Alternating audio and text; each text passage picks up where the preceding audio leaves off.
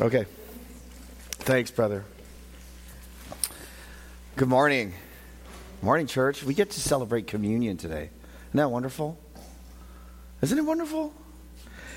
So, would you turn with me to Hebrews chapter 13?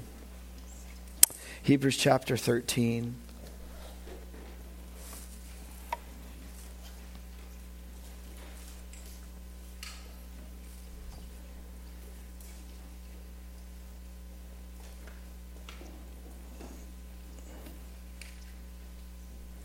Okay.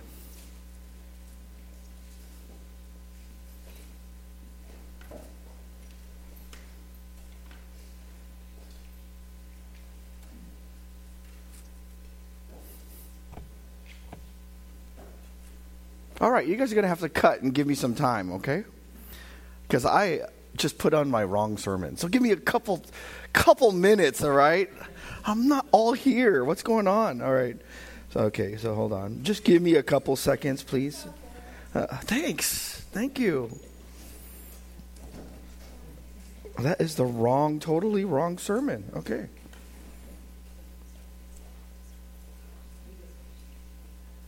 Hmm.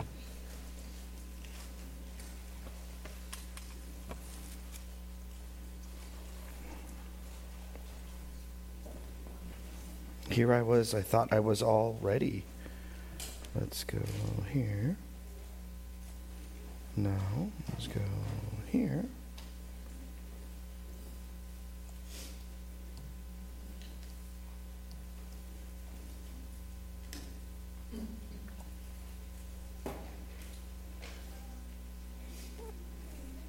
Okay, okay, okay, okay. Hebrews chapter 13. All right. I thought I was going to have to do it from memory, which I, ha- I used to I have to do that sometimes when I uh, forgot my notes. But praise the Lord. They're here. Amen? All right, let's start. Father, we are so grateful today. We're grateful that we could get in your word, and we're grateful that we have each other. We're grateful, uh, more importantly, for the Son of God who came down as a baby, who grew and lived a perfectly holy life, a life that we could not do. He fulfilled the law and he paid the penalty for our sins. And he is the mediator. Lord, we, we thank you that he died on the cross for our sins. And we pray, Father, that that would be our theme this Christmas. That would be our theme this communion. That would be our theme to um, our neighbors, our friends. May we be a people filled with kindness and gentleness, filled with love and a helping hand. Would you change us? Would you make us more like Christ this morning? We pray in Jesus' name. Amen. Hebrews chapter 13. I was going to go through a, a different text, but I, I, I, looked at the text and I saw, oh, I didn't do these two verses. And as I looked at them and I stared at them and I studied at them, studied them, I, I, I began to see how it was uh, just teaching me, administering to me. So Hebrews chapter 13, verses 15 to 16, and I'm going to read. Through him then let us continually offer up a sacrifice of praise to God. That is the fruit of lips that give thanks to his name. And do not neglect doing good and sharing, for with such sacrifices, God is pleased. And during communion, it's wonderful to dwell upon the sacrifices of Christ for his people. That's what we dwell on, right? Christ for his people. And it's appropriate, as, especially when we take the cup and eat the bread. But even in this Christmas season, the fact that God the Son came in the flesh to die for the sins of men and women should be highlighted. This is the whole meaning of Christmas. And yet, in this text, the emphasis in verse 15 is not the sacrifice of Christ, but rather the sacrifices for Christ. It is predicated, yes, I would say, by the sacrifice of Christ. And now we are to stop and contemplate, brothers and sisters, what does the gospel mean in my life? How then shall I live if, in fact, all of this is true? If you were to skip this little phrase in verse 15, this is so pregnant with meaning, so pregnant with doctrine. He says, through him then. Okay? Now, before I treat that, if you were to just skip to, okay, now I need to do sacrifices for Jesus. Now I need to work for Jesus. We would also we would all halt and stop and say, you know what? That's works righteousness. You're trying to earn the favor of God. You need to stop and see, the writer of Hebrews is very careful. I love how the Holy Spirit, through the authors, are very, very careful with their words. Through him, then. You don't skip the through him, then. You don't go to, I, I think I'm going to do it. I think I'm going to serve God. I think if I sacrifice and I do well, I'm going to earn His favor. I think I'm, I'm doing okay. I was okay yesterday, but now, now my faith is kind of wavering because I'm not that good. I didn't do these good things. Let me tell you, if you are on that treadmill of works righteousness, you're never going to get off. Through Him, then Amen, Mike. Through him. Then let us continually offer up a sacrifice of praise to God, that is the fruit of lips that give thanks to his name. Do not neglect doing good and sharing, for with such sacrifices God is pleased. So, my preaching point, and I'm, I'm going to be very careful with the wording that I'm using, okay? God's word is given to you this morning so that the sacrifice of Christ would drive you to sacrifice for Christ. God's word is given to you this morning so that the sacrifice of Christ would drive you to sacrifice for Christ. There are two offerings of sacrifice that in the New Testament you can give. Amen. We can sacrifice to God. As a believer in Christ, you can give. But before I go through these offerings, we have to, this through Him then. I'm not going to pass by it. The Bible doesn't want us to pass by it. And in fact, it's a, it is as if, no, I, I won't say as if, it is the writer of Hebrews. He's moving on. And you got to think about what's, what, the, what the believers, as they are hearing this text being read, and as they're hearing it spoken to them, they're hearing it and they say, Oh, well, I know about Jesus and he's the one and only sacrifice, and I know what's going on. And then all of a sudden, the writer of Hebrews says, Now you have to sacrifice. And then you sit there and you say, Well, I thought we didn't have to do that. Yet the writer of Hebrews, how appropriate for today, doesn't want you to forget. Through him, then that brings a smile to my face. The highly doctrinal book, you notice in Hebrews chapter 13 verse 20, he says, look at this look at this text. Now the God of peace, this is a highly doctrinal book, but it's not just aimed at doctrine to educate you brothers and sisters. It is aimed in not only changing the way you think, but in changing the way you live. He says, Now the God of peace in verse 20, who brought up from the dead the great shepherd of the sheep through the blood of the eternal covenant, even Jesus our Lord. So he's saying all of what God has done. He has established peace, He is your great shepherd. There's this covenant that is not changing equip you in every good thing to do his will, working in us that which is pleasing in his sight. Through Jesus Christ, to him be the glory forever and ever. Verse 22, he says, I urge you, brethren, bear with this word of exhortation, for I have written to you briefly. What word? This whole book. Well, This book is simply just doctrine. It's all about the priesthood of God, the, the better priest, the better priest of Christ, the better sacrifice, the better covenant. He says, Yeah, but I want you to know it's an exhortation on how to live and how not to live, what to put on and what to take off, what how to think and what not to think. This gospel ought not be separate from your lives, brothers and sisters. We're not supposed to live a Christianity that is based simply on morals. Christ is ever before me. Amen? And so,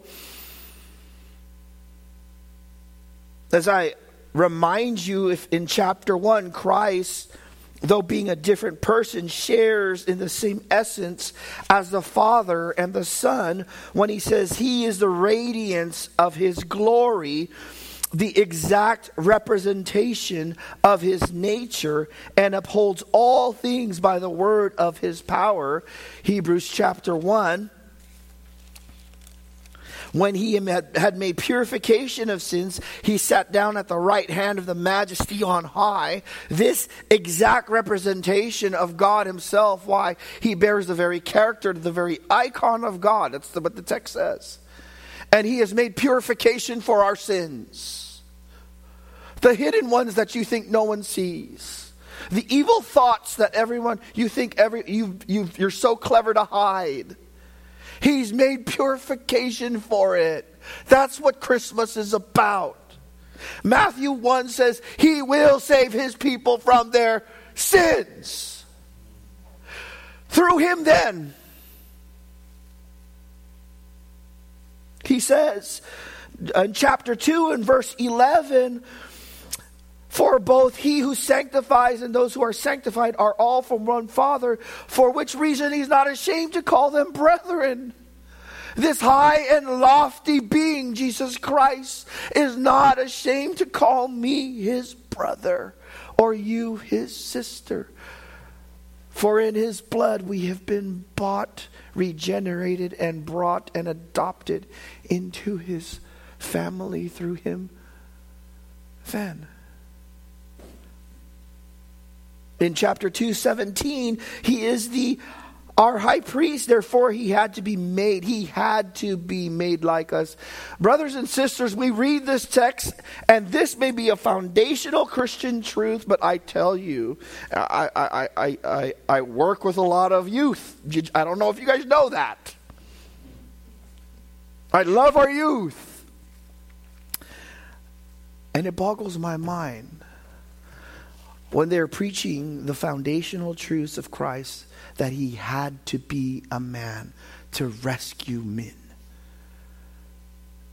And that many are so doctrinally illiterate in different churches that they may be saved 30, 40 years and not even know that. We saw it, it just last week. I didn't know that.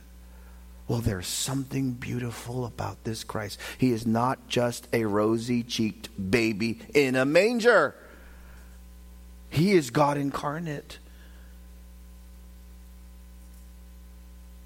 218, look at there. He is, since he himself was tempted in that which he has suffered, he's able to come to the aid of those who are tempted. He, tempted, he is our helper in our temptations. Brothers and sisters, did you know you could go to him when you are tempted in the middle of the temptation? Sometimes we're ashamed, you know, like if there's a family tragedy, maybe you have a dirty room and you don't, and people want to help you clean, and you go, I don't want you to see my mess. I don't want you to see how I've been depressed and I couldn't clean the house. I don't want you to see it. And sometimes we're like that with our lives. Oh, Jesus, I know you're a Savior, and I know you're the object of my singing, but I don't want you to see what I'm struggling with. I don't want you to see the mess. Oh, Jesus is going to come into the mess and help you. He comes into the mess. Amen. Come and do there. 316 I don't want to I don't want to finish Hebrews. I don't know if you guys know that, but I have to. Okay. So I am I am squeezing every last drop of Hebrews, okay? 316 he says For who provoked him who had not heard indeed not all um, I'm sorry, that's 416. Look at 416. He is our high priest who allows us access to the throne of grace. Therefore, let us draw near with confidence to the throne of grace so that he may receive mercy and find grace to help in time of need. I can't do it. That's when you say, I can't do it. I can't do this. I can't go on. There is your Christ who can be there with you. That's okay. I have power for all things.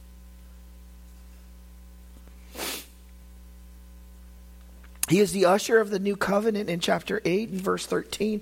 Notice he says, 8:13 he says, when he said a new covenant, he has made the first obsolete, but whatever is coming obsolete and growing old is going to disappear. He, by his blood, in the new covenant, promises regeneration, the new birth for those who would trust in him.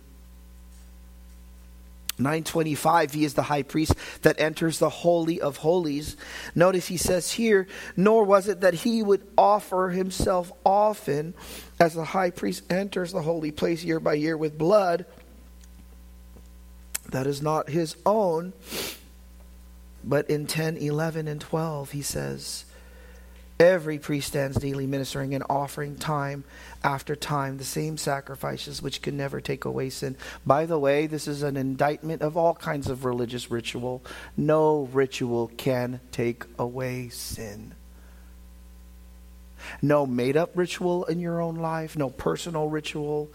Why? Because verse 12 says it all.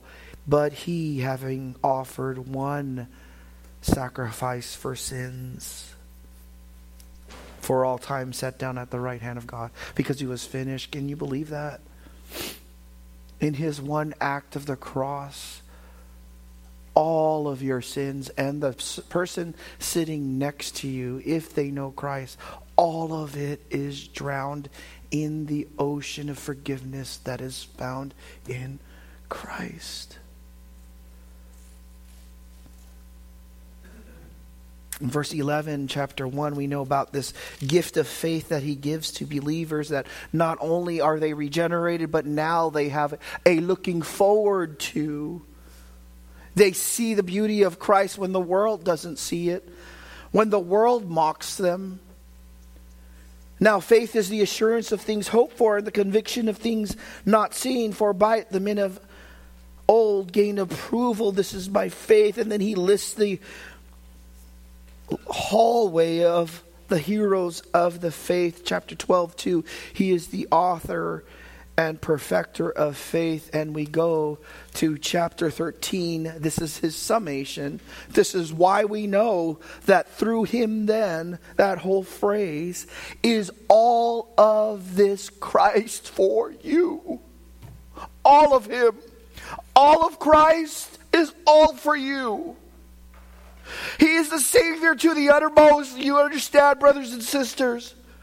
Any part of your life that you need saving from, He's there. I need rescue. He's there. And so, Paul, not Paul, excuse me, the writer of Hebrews says through him then,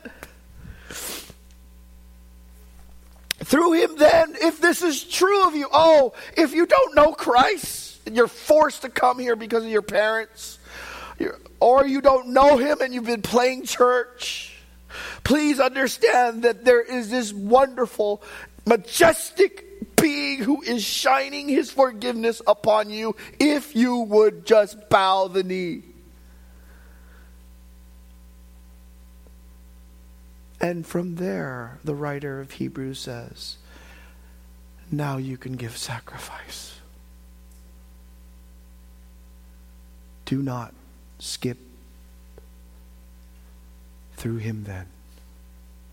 And then he goes And then our first point there are two offerings of sacrifice that you can give. Two offerings of sacrifice that you could give. Number one, let Christ speak with your lips. Let Christ speak with your lips. It is the sacrifice of our verbal expression of the glories and the magnitude of Christ. This is not an imagination. This is not simply only in my heart, but it won't come out of my mouth. It is not what Augustine said, oh, we preach the gospel and sometimes use words. That is, I understand the sentiment, but that is not true. That is not what the Word of God says.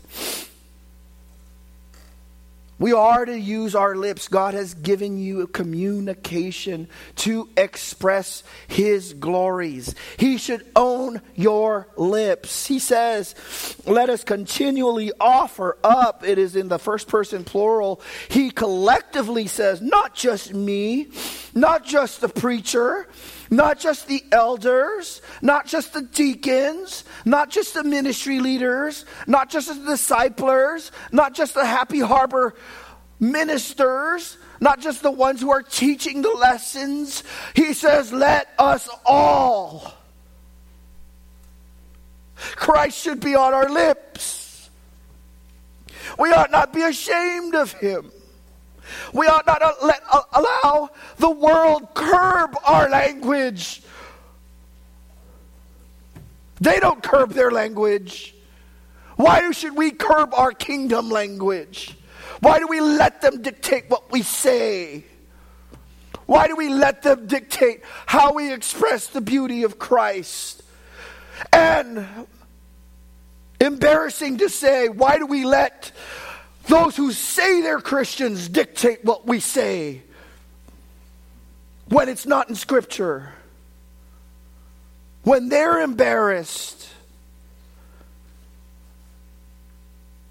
That's not what the writer of Hebrews says. What does he say? The fruit of lips that give thanks to his praise. He is not apologetic, not shy.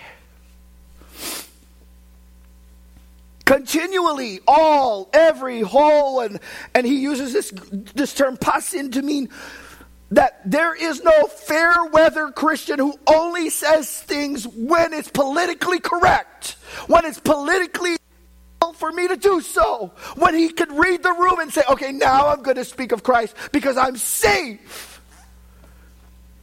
Continually, he deserves the praise from your lips, Christian. You say he's worthy. Why do you keep silent?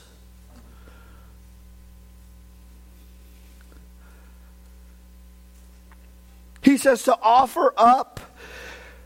And so he does use sacrificial language to make an offering, to lead up, to carry up. In Hebrews chapter 7, it is actually the exact same verb, he says, who does not need daily, like those high priests, to offer up sacrifices. And he's talking about blood sacrifices. And now he calls it to us, he mentions it to us that we are, as believers, we can give a sacrifice of praise. It's amazing, okay? And here is the grounding, brothers and sisters. We say, well, why is, how can I give a sacrifice? The word for sacrifice means an offering, but it's a sacrifice. We know it's, it has to be, there's different kinds of sacrifices. This is particularly of a blood offering. It's the same exact word in Hebrews chapter 10 where it says, if we go on willfully after receiving the knowledge of the truth, Therefore, there no longer remains a sacrifice for sin. So we know that this is what he's talking about. And now he says, as the Christian, if your feet are standing on the bedrock sacrifice of Christ, you can now give a sacrifice to God that he will accept. That he will own. You think if you do this before, like there's some people who say, oh, "I'll go to church, but I got to get my I got to get myself together. I got to get my sins all put away." No, that's not how this works. It's through him that now I can give my sacrifice. You may sit there. What is the sacrifice? It's got to cost you something, brothers and sisters. It's got to cost you something. It's got to cost you energy. It's got to cost you ridicule. It's got to cost you something to open your mouth. Or else what? It's not a sacrifice if I didn't exercise effort and I didn't exercise energy and I didn't exercise thinking. It's not a sacrifice. And Christ says, I want the sacrifice from your lips. Now, you sit there and you may think, God, I'm doing this for you. but sometimes I think if I am to look at the mirror, I, I, I see that my motivations are mixed. I'm a prideful person. Maybe I have mixed emotions in it. Praise the Lord. You see? Do you see? That's why the writer of Hebrews says, through him, then.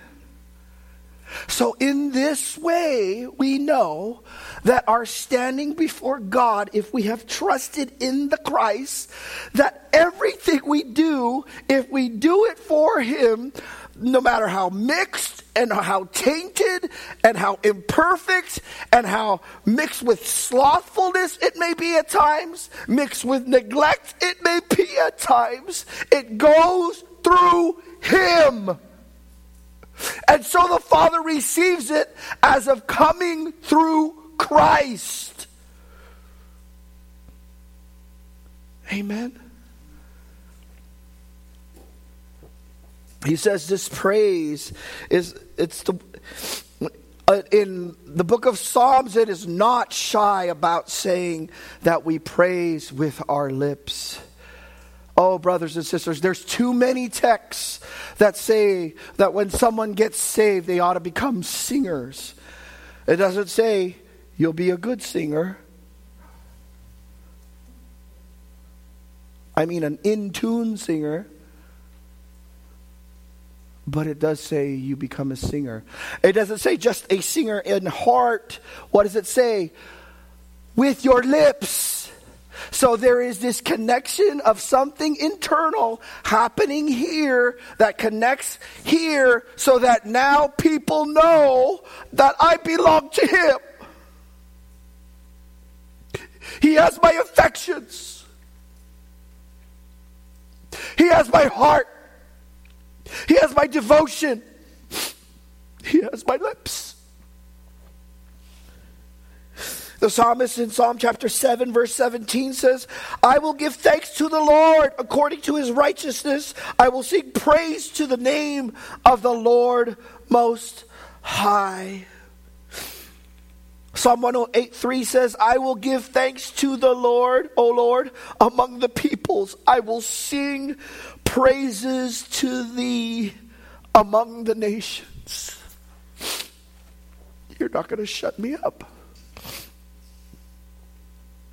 You're not going to shut me up. It's just, if you think about when Paul was in jail, they couldn't stop him from singing. And you think, oh, he's just a weirdo. No, no, brothers and sisters, it is a spiritual, it is brought on because of a condition of what has happened to him. I am a new creature. My lips belong to him. And then it says to God, it is not simply because I want to talk about some kind of conservative political position or I want to talk. This is praise that is directed and thankful to the God who gave us everything.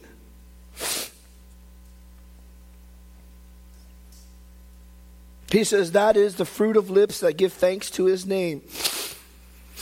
It is the actuality of saying something. Oh, brothers, sisters, do not go through your lives at work without saying anything. Do not go through a week without inviting people. Do not go through a week without sharing the gospel. Do not go for a week without saying, I will stop and I will pray with this person who is hurting. You will waste your opportunity. You keep praying for opportunities for the gospel, but you don't take them. You're useless for the kingdom. Do you want to be that? Or will you say, Use me? I don't know where this is going, but use me. I will bear the embarrassment. Use me. I will praise you with my lips. He says, That is the fruit of lips, and give thanks to his name.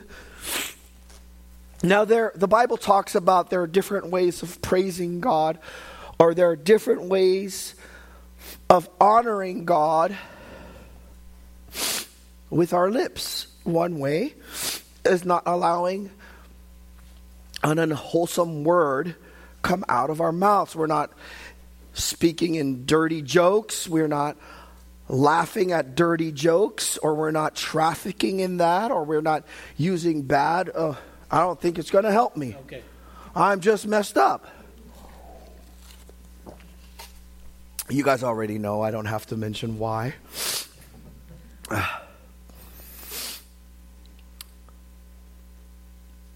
Thanks, brother. But Ephesians 4:29 says, "Let no unwholesome word proceed from your mouth, but only such a word as is good for edification, according to the need of the moment, so that it will give grace to those who hear." So I am judiciously deciding what kind of words are going to come out of my mouth. I am pausing and I'm considering is this going to tear down or is this going to edify? So I'm allowing no unwholesome word. And there's another way is sharing the gospel in different ways. In Colossians 4, 5 through 6, it says to conduct yourselves with wisdom towards outsiders, making the most of opportunity. Verse 6 says, let your speech, notice, there is so much text about speech, okay? In James it says the tongue can uh, the tongue can do can set things afire or it could edify people. He says, "Let your speech," Paul says in Colossians four, "always be with grace, as though seasoned with salt, so that you will know how you should respond to each person." Or here's another way: you could speak truth in love. You don't back down.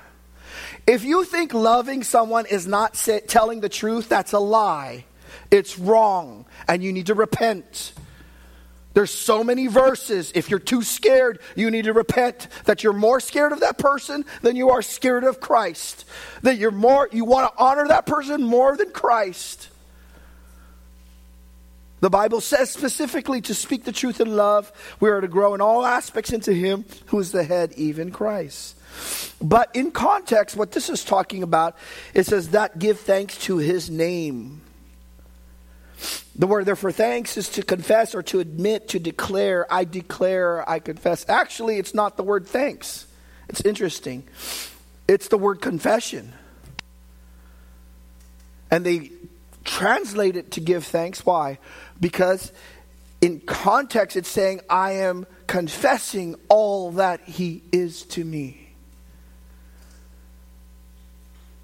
I am declaring who He is. I am agreeing with who He says He is in the world and in my life. And I am trusting in that. To His name, that is His person and His character, His reputation. His authority, we see that in Matthew 28, right? Where Jesus came up and spoke to them, and all authority has been given to me in heaven and earth. Go therefore, make disciples of all nations, baptizing them in the name, the name, the name of the Father, Son, and the Holy Spirit. The name is his reputation, it's all that God is. Now, it's, it's quite interesting. I was listening to a podcast, uh,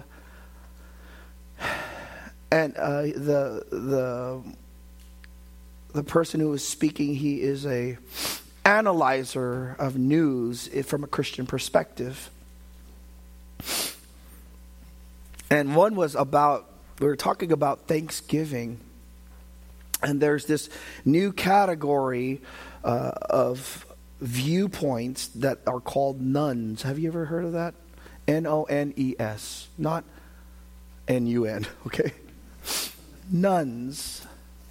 The nones are folks, they're not quite agnostic, but this is this big swath of society, early 20s to younger, right? Where they're not religious, they don't hold to Christ, they're not atheistic, they're just none. And I was listening because I didn't, and I started reading a little bit about it. I said, wow, that's how they classify themselves as none. And yet, they love Thanksgiving because of they love to be grateful, they said. It's quite interesting if you break it down. Okay? Because if you're a nun or you're an atheist, then you do not believe there is a God, or you don't believe there's sufficient evidence that there is a God. Correct? You following me? Okay. Most folks would believe that we are simply molecules thrown together by a cosmic accident, we have risen out of a primordial soup of nucleotides struck by lightning that has caused different molecules to form and amino acids to get together, which form proteins, which form uh, uh, microcellular uh, beings, which then gathered together and was hit by ultraviolet lights. And then now it's sarin.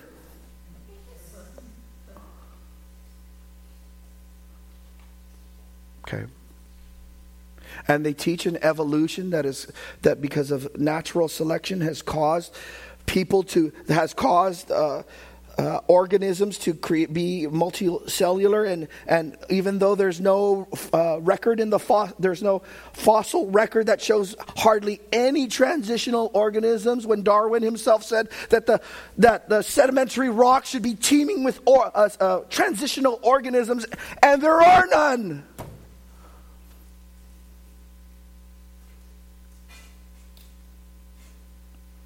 And yet they're grateful. But if we are simply cosmic accidents, think about this, okay? If we are simply cosmic accidents, then you have no one to give thanks to. Did you follow? You cannot thank an accident.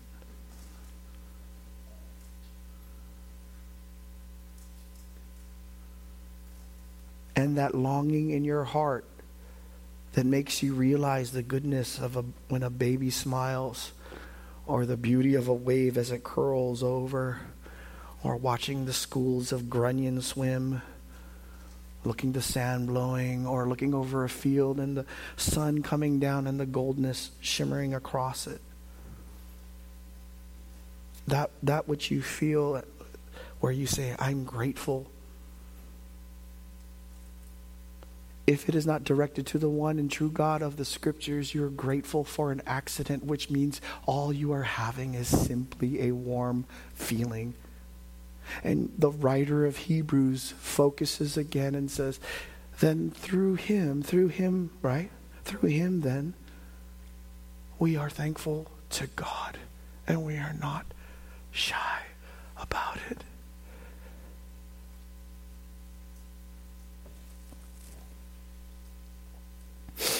As a Christian, we are not a nun. You are not a nun. You know where all good things ultimately come from. You know that.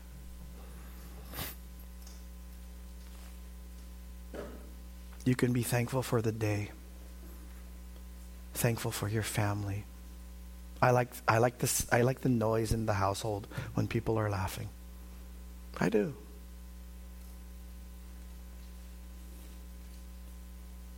I'm thankful for my spouse, my wife. We have a lot of fun. Thankful for my body that I get to do certain things. I'm thankful for my mind that I could think. Thankful for coffee. I love coffee. Are you guys following me? I'm thankful for a good workout when you're a little bit tired and you're, oh, I, am thankful. And the sweat is coming down. Oh, I love it. Right? Thankful for a good wrestling match. Thankful for a good friend. Thankful for a delicious dinner. Right? But all of this, I am thankful to Christ for his immeasurable gift. This is why we spend so much time. This is why Dre Dre's getting older and older, right? Just kidding, Dre. But he he chooses this is why we choose the right songs. Because it has its apex in singing. Did you know that? When the church sings, it is a battle cry. Did you know that? We make a big deal around here about singing about Christ because he's a big deal. Okay, follow me if you know these. This old tune. Margaret Harris wrote it late 1800s. When I saw the cleansing fountain, you remember that? Open wide for all my sin. I obeyed the Spirit's wooing when he said, Wilt thou be clean? I will praise him. I will praise him. Praise the Lamb for sinners slain. Give him glory, all ye people, for his blood can wash away each stain. Number two, let Christ move your hands. Let Christ move your hands. Let him have your lips. Let him have your hands. Let him have your words. Let him have your deeds. And do not neglect doing good and sharing, for with such sacrifices, God is pleased. This is an interesting text. Don't neglect. Don't overlook the word. It means to, like, it uses this contraction of over, epi. I'm just, I looked and I just kind of forgot. I kind of forgot. You know how sometimes we say, "Oh, I should have done that thing. I forgot." You know, the Bible. This text is actually saying when it says "do not neglect," it includes forgetting. I forgot. So the Bible is saying, "Don't forget." Well, let me see. Now that puts all of us on the hook. You mean I, I, I can't just say I forgot? No, you have to be actively thinking. If it's true of you that you've been regenerated and changed, you can't forget. But but I, I, I, I forgot. I mean, I mean, I think our kids started to get surprised when I said, "Well, you're still in trouble for forgetting." But that's that, that, that. that's neglect. my my daughter saying. Mm. That's purposely forgetting. Okay, let's just call it that. And so there's the, in the Bible there talks about the sin of commission, right? That is doing evil things, but there's also sins of omission, not doing what you ought to do. You ought to do that. The word neglect is in the present tense, and he says, don't you must, and it's in the imperative. This is amazing. The imperative means it's a command. Don't neglect. And why, pray tell, church, as I ask you, why would the writer of Hebrews say, do not neglect good works and sharing? Because we do. And we make excuses. And we see the need and we don't we're not moved. And you see your neighbor is hurt, and we just keep walking. We look at the, uh, the, the, good, the story of the Good Samaritan and we say, that would never be me. I would never do it. And yet we do it. We're more like the Pharisee rather than the Good Samaritan. And you see someone has a need. Well, they're not like me. I don't know them. I don't really know them. And you, and you are not able to minister because you're not willing to do the work you're neglecting. You see your brother or your sister hurting and you do nothing. You see your brother or your sister, and they have a legitimate need and they're not being lazy and you do nothing. This is what the text is saying. In fact, this word is also neglect is also translated forget in Philippians 3:13, remember? Brother, I do not regard myself as having laid hold of it yet, but one thing I do, forgetting what lies behind. And so we you are responsible.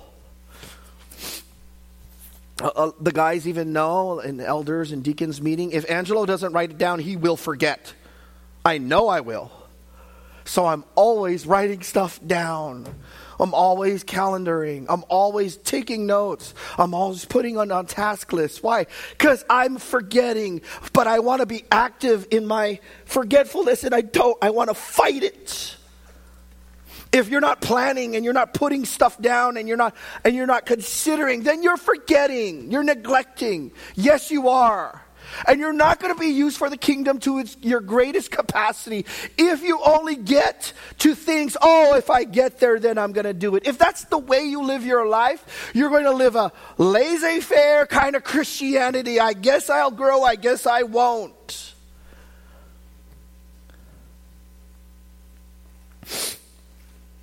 He says to not neglect doing good, that is to be helpful, to be kind.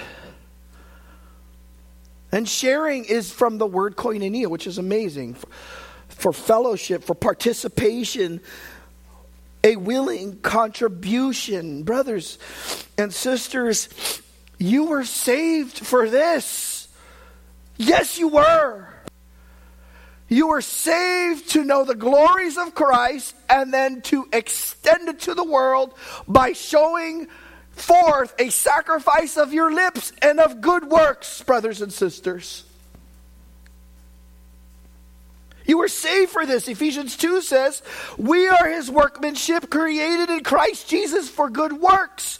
Created in Christ Jesus for good works. Not good intentions. Not good, I wish I did it and I didn't do it which God prepared beforehand so that we would walk in them. Not only were you saved for this, but in your heart, as you walk with Christ, you know you're hungry for this. Titus 2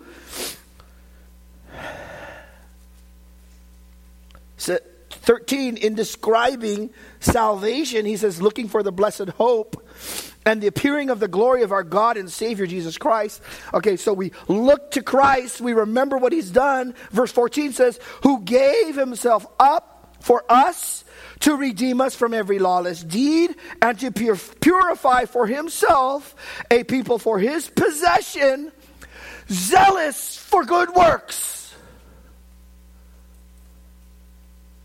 If there is something to do, someplace in the church, somewhere we could bless someone, and you are not hungry, volunteering, desiring to do it, there's not something wrong with God, there's something wrong with you. Because God's people are zealous for good works.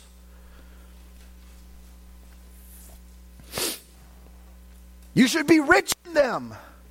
Yes coming out of your ears of good works. In 1 Timothy 6:17 it says, "Instruct those who are rich in this present world not to be conceited or fix their hope on the certainty of riches, but on God who richly supplies us with all things to enjoy. Instruct them to do good, to be rich in good works, to be generous and ready to share." I want to do it. I volunteer. I'll help. I'll be faithful. Not, uh,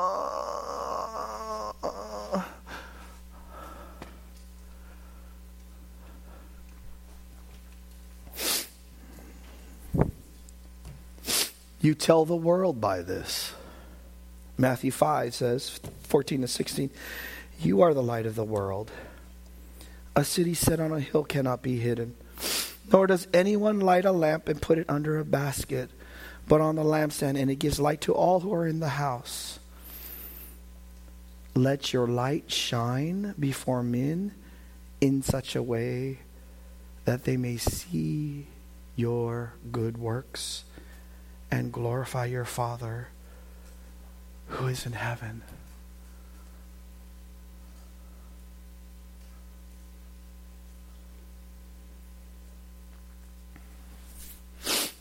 You have a neighbor who's hurting? Do you reach out? You have a brother and sister who's hurting? Do you reach out? Is there a need? Do you go forward? Or is this thing called I'm shy and embarrassed so big and so insurmountable that you can't reach out. I tell you, faith can overcome the fear. If you just say, God, I want to be used. Now look at this. With such sacrifices, God is pleased. This is an astounding verse. With such sacrifices, God is pleased. He uses the same word, sacrifices. Pleased. Pleased.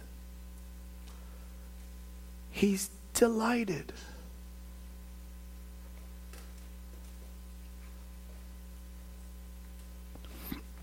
when my son takes a tri tip, he grabs it, he seasons it, he puts it on this nice dry rub, he grabs some rosemary, he minces it nice, and he rolls it on there. Some of you who were at Thanksgiving at the DeCostas, you guys know that thing was gone.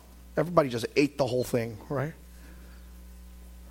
I think some people were putting rice in the sauce and everything. They're just pouring it on there. They took the whole thing, right? Thing was gone. When he makes it for me and I smell it outside, ooh, I am delighted. You understand? I actually have an emotion of delights, of joy. God, using anthropomorphic language, is expressing to us that He is pleased, He is delighting when you do these things. Now, there are many times you feel like, do I ever do anything right? Do you ever feel, I feel like I'm doing stuff and it's just, it just falls apart. Oh, oh, saint. You have a Savior who takes the things that you say and takes the things that you do, who brings it through the cash register of Christ, right through the through the line of Christ, right? You get this express lane, and it's all clean, and it gets to God, and He is happy with your sacrifice. So when we don't necessarily have all the wires put together correctly, when we are we don't know what to do because Ty's not here, right? Yes, we try and do our best. But all in all, your Father is pleased.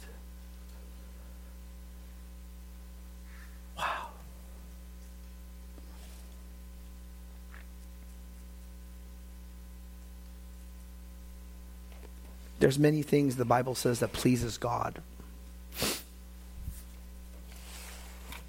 One is when the gospel is preached unapologetically. It uses the same terms. For since in the wisdom of the world, wisdom of God, the world through its wisdom did not come to know God. God was well pleased through the foolishness of the message preached to save those who believe. Why do we keep preaching and why do we keep declaring his scriptures? Because we know God is well pleased to use it. And in fact, he loves to save people more than you want people to be saved. You know what else pleases God? Whatever He does. In, in Psalm 115.3 it says, Our God is in the heavens. He does whatever He pleases. You know what else pleases God? Giving to God. Philippians 4, Paul says, 18, I've received everything in full and abundance. And then he says later on, it's a fragrant aroma, an acceptable sacrifice, well pleasing to God. 1 Thessalonians 4 says, walking with the Lord in a worthy manner pleases him. I, finally, then, brethren, we request and exhort you in the Lord Jesus that as you receive from us instruction as to how you ought to walk and please God, just as you actually do walk, that you excel still more. You walk and please God as you actually do walk. Right now, some of you brothers and sisters, right now, I have no doubt you are walking and pleasing God right now. And I want to encourage you, if that's you, I want to encourage you to excel still more. To go for it.